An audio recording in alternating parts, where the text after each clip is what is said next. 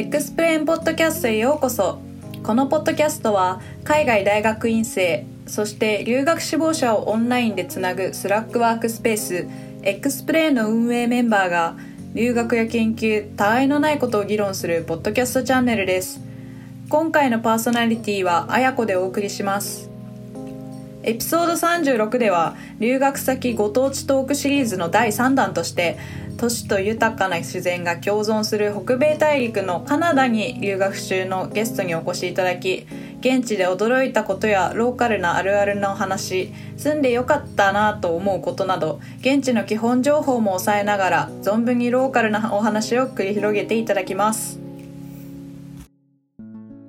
えー、今回のパーソナリティはあやこが担当します。よろしくお願いします。今回のエピソードのゲストは3名の方にお越しいただいています。えー、1人目はカナダのバンクーバー在住の気象さん。で2人目はカナダのモントリオール在住のマリさん。そしてトロント在住のハテナさんの3名です。今日の収録よろしくお願いします。よろしくお願いしますはい。じゃ早速ですけども、まあ、恒例のあのゲストの方々の自己紹介と簡単なプロフィールについてお聞きしていきます。現在の所属とあと大学院で何を勉強してるかっていう専攻の話といつからカナダに住んでいるのか留学をいつスタートしたのかあたりの情報を交えながらお一人ずつ自己紹介をお願いしていきます。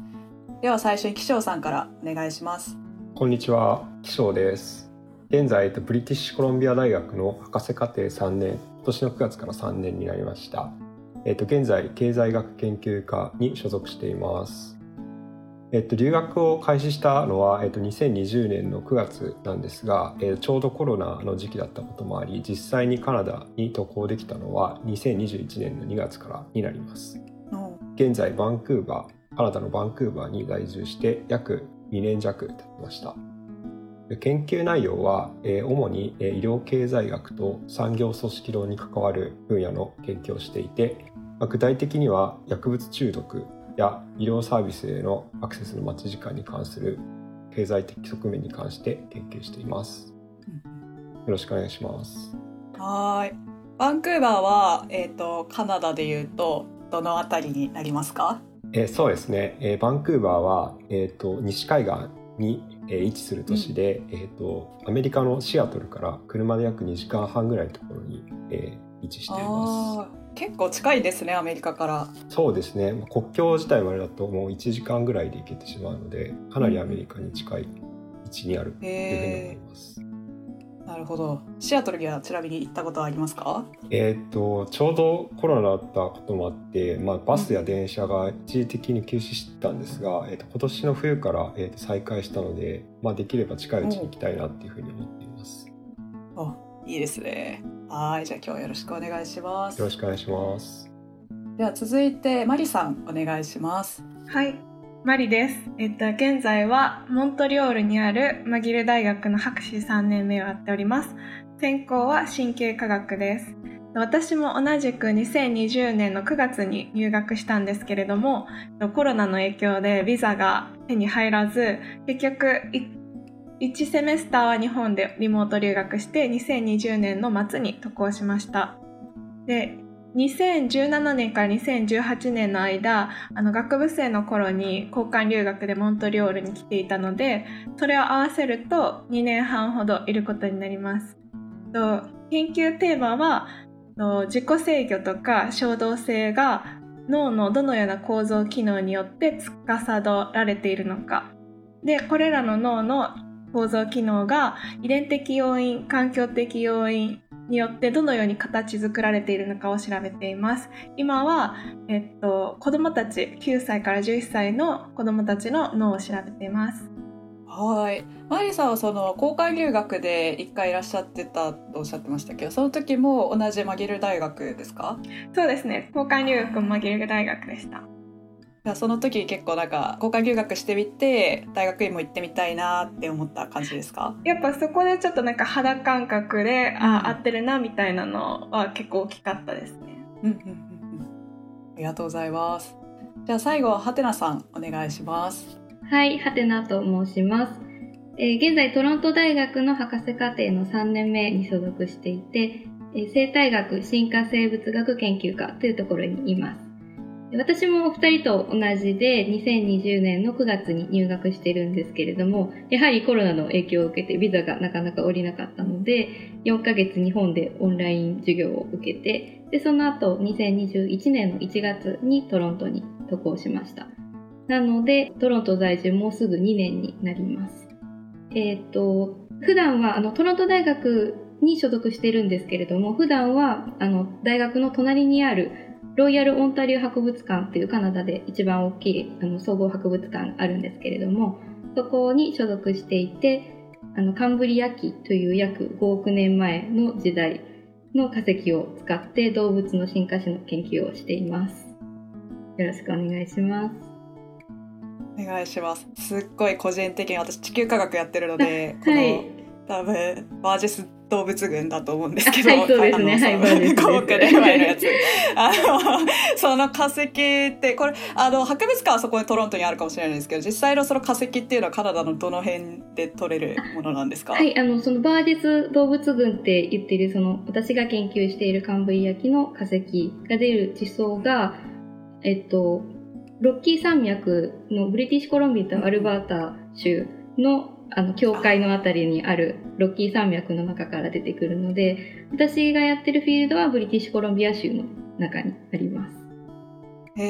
えあじゃあ結構じゃあそのトロントでしたっけ、はい、トロントとあのその西の方のブリティッシュコロンビアの方を行き来しながら研究してるっていう感じですか？そうですね。あの2年に1回大きなフィールド調査が行われるので今年の夏それに参加したんですけれどもなのでその時にはトロントから1回カルガリーまであのアルバータ州のカルガリーまで飛んでそこから車でロッキー山脈の方まで移動する形ですね。わあめちゃめちゃ羨ましいです 私もいつか参加したいです。ぜひぜひ。はい今日はよろしくお願いします。よろしくお願いします。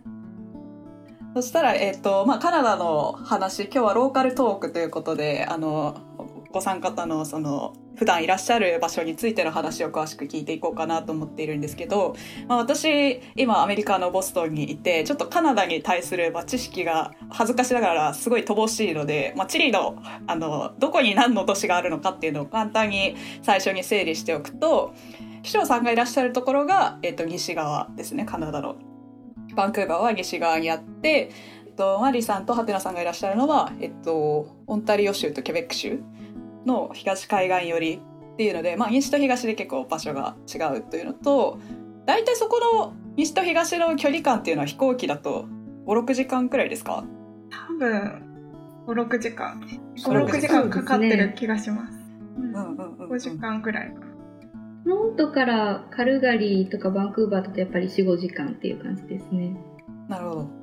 まあ結構な距離ですよね。多分日本のスケールで考えたら割と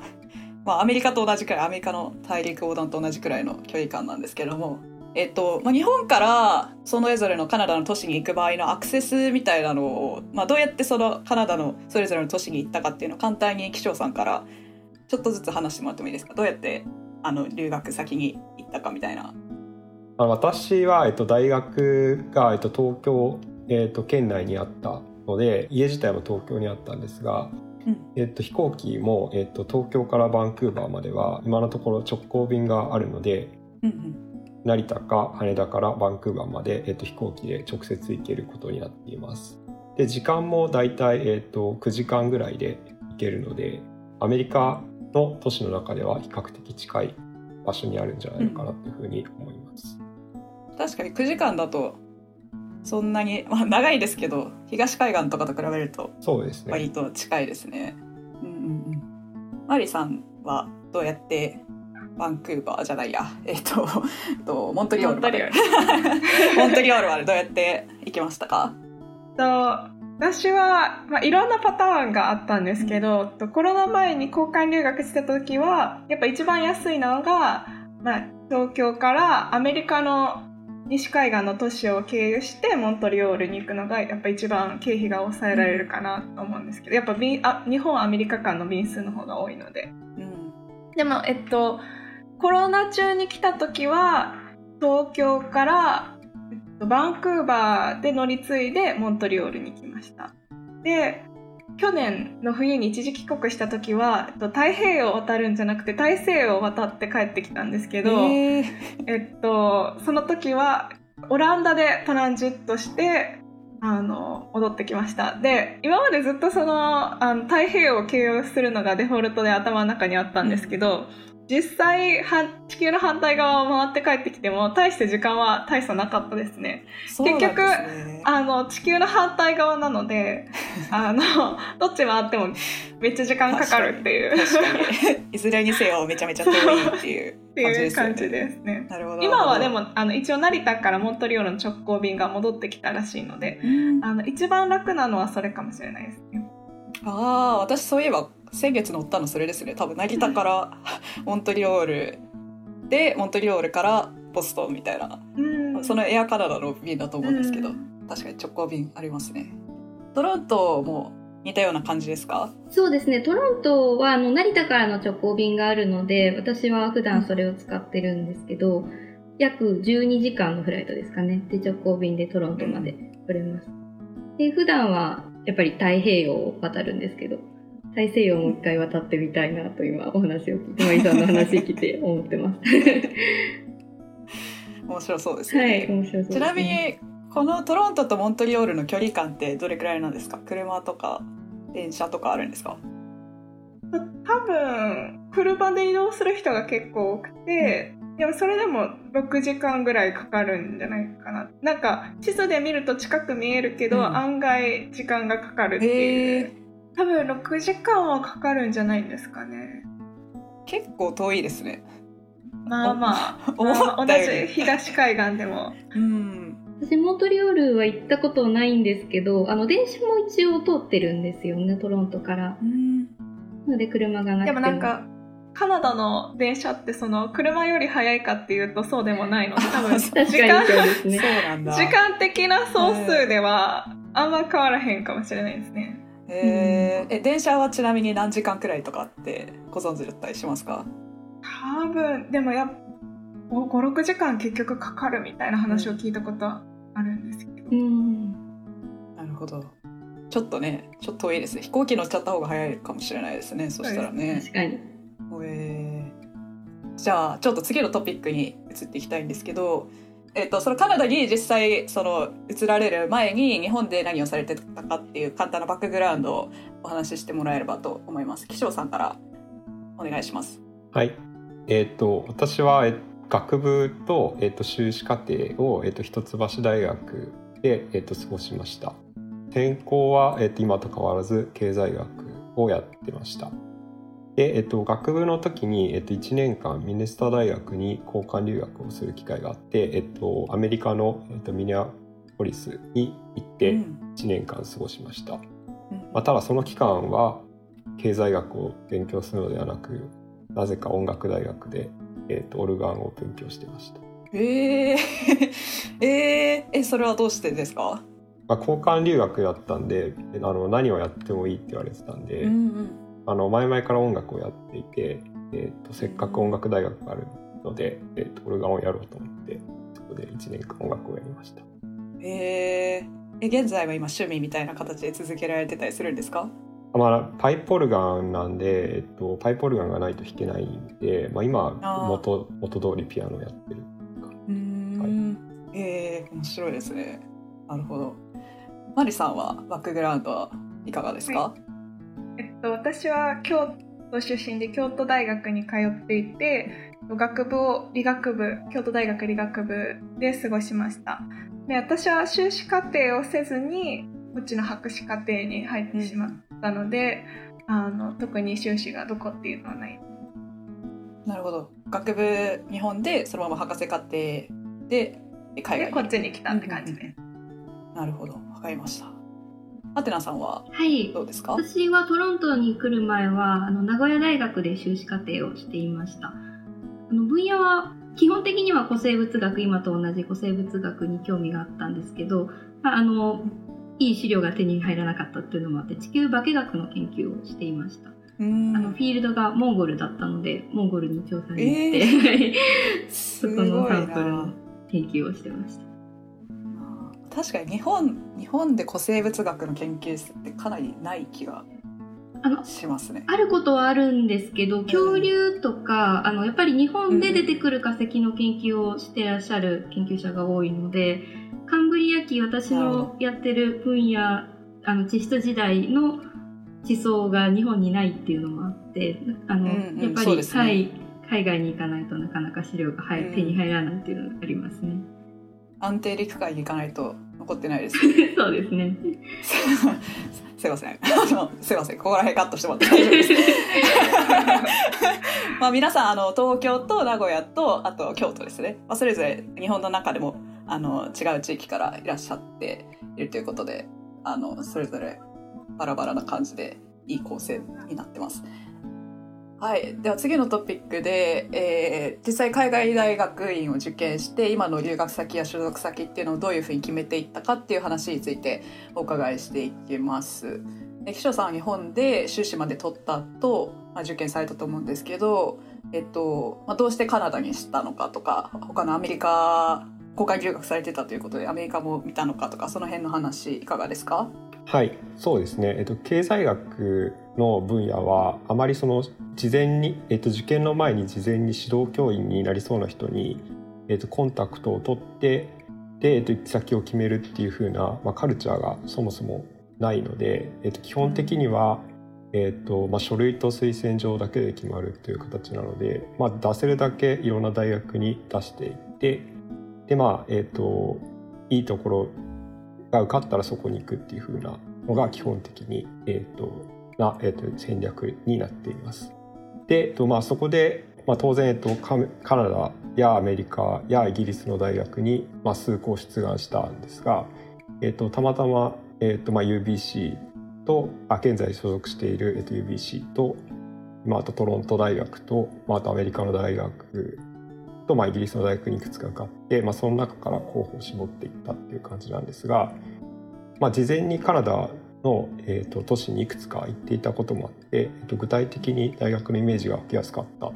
ていうのもあったので、えー、と最終的には UBC にしました。なんかその決め手になったものは研究内容とか大学の環境とか何何が一番決め手になりました？そうですね、えーとまあ、研究内容は、えー、と当然考えてそこを重視したんですが、まあ、あの大きなキャンパスでのキャンパスライフっていうのをすごい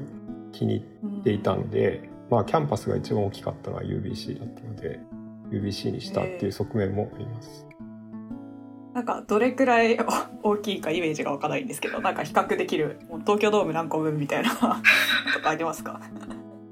ちょっとすぐには思い浮かばないんですけど、まあ、イメージで言うとあのバンクーバーのダウンタウンの下の半下に半島があるんですけど、まあ、その半島の先全部が大学っていう半島の先全部が大学なんですか？そうですねはい。それは結構なスケールな結構気がしますね。はい。えー、マリさんはどのように所属先を決めましたか？私は神経科学を専攻しようとはずっと思ってたんですけど、まあ日本の大学って神経科学をしようと思うと生物学をするか医学をするか工学をするかっていう感じで神経科学のプログラムっていうのがないので神経科学のプログラムがあるところに行こうっていうのがまず、まあ、海外を見たきっかけで中でもやっぱそのあの学部の頃に交換留学した時にモントリオールに本当に大きな神経科学の学者のコミュニティがあるのを知って、そこに入りたいなっていうのが大きかったです。うん。で特にやっぱ神経科学ってすごいいろんな分野が融合してるのでいろんな研究者が集まってるっていうのが魅力的でした。で一番の決め手はやっぱそのマギル大学の神経科学のプログラムにローテーションができるプログラムがあって、えっと1年最初の1年は3つの研究室をお試しで転々とできるんですけど私が学部生物学出身でどあの神経科学の中でもどういう分野を博士課程のテーマとしてやりたいかっていうのがあんまりイメージが湧いていなかったのでこのローテーションプログラムでいろいろ見るっていうのがすごい魅力的でした。あとは、まあ、あの学部の頃の経験からあのモントリオールのあの彩り豊かな生活にすごい感銘を受けてなんかここで5年間ぐらい過ごしたらちょっともうちょっと魅力的な人間になれるかもしれないって思ってね、選びました。なるほど。そんな感じです、えー、ありがとうございます。このローテーションラボローテーションって結構アメリカでは割と一般的な印象があるんですけどカナダではどうですか？珍しいですか？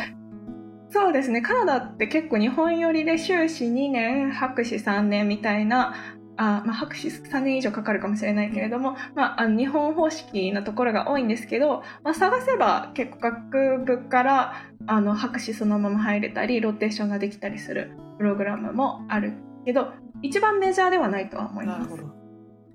はいありがとうございます。じゃあ最後ハテナさんの、えー、休学先の決め方を教えてください。はい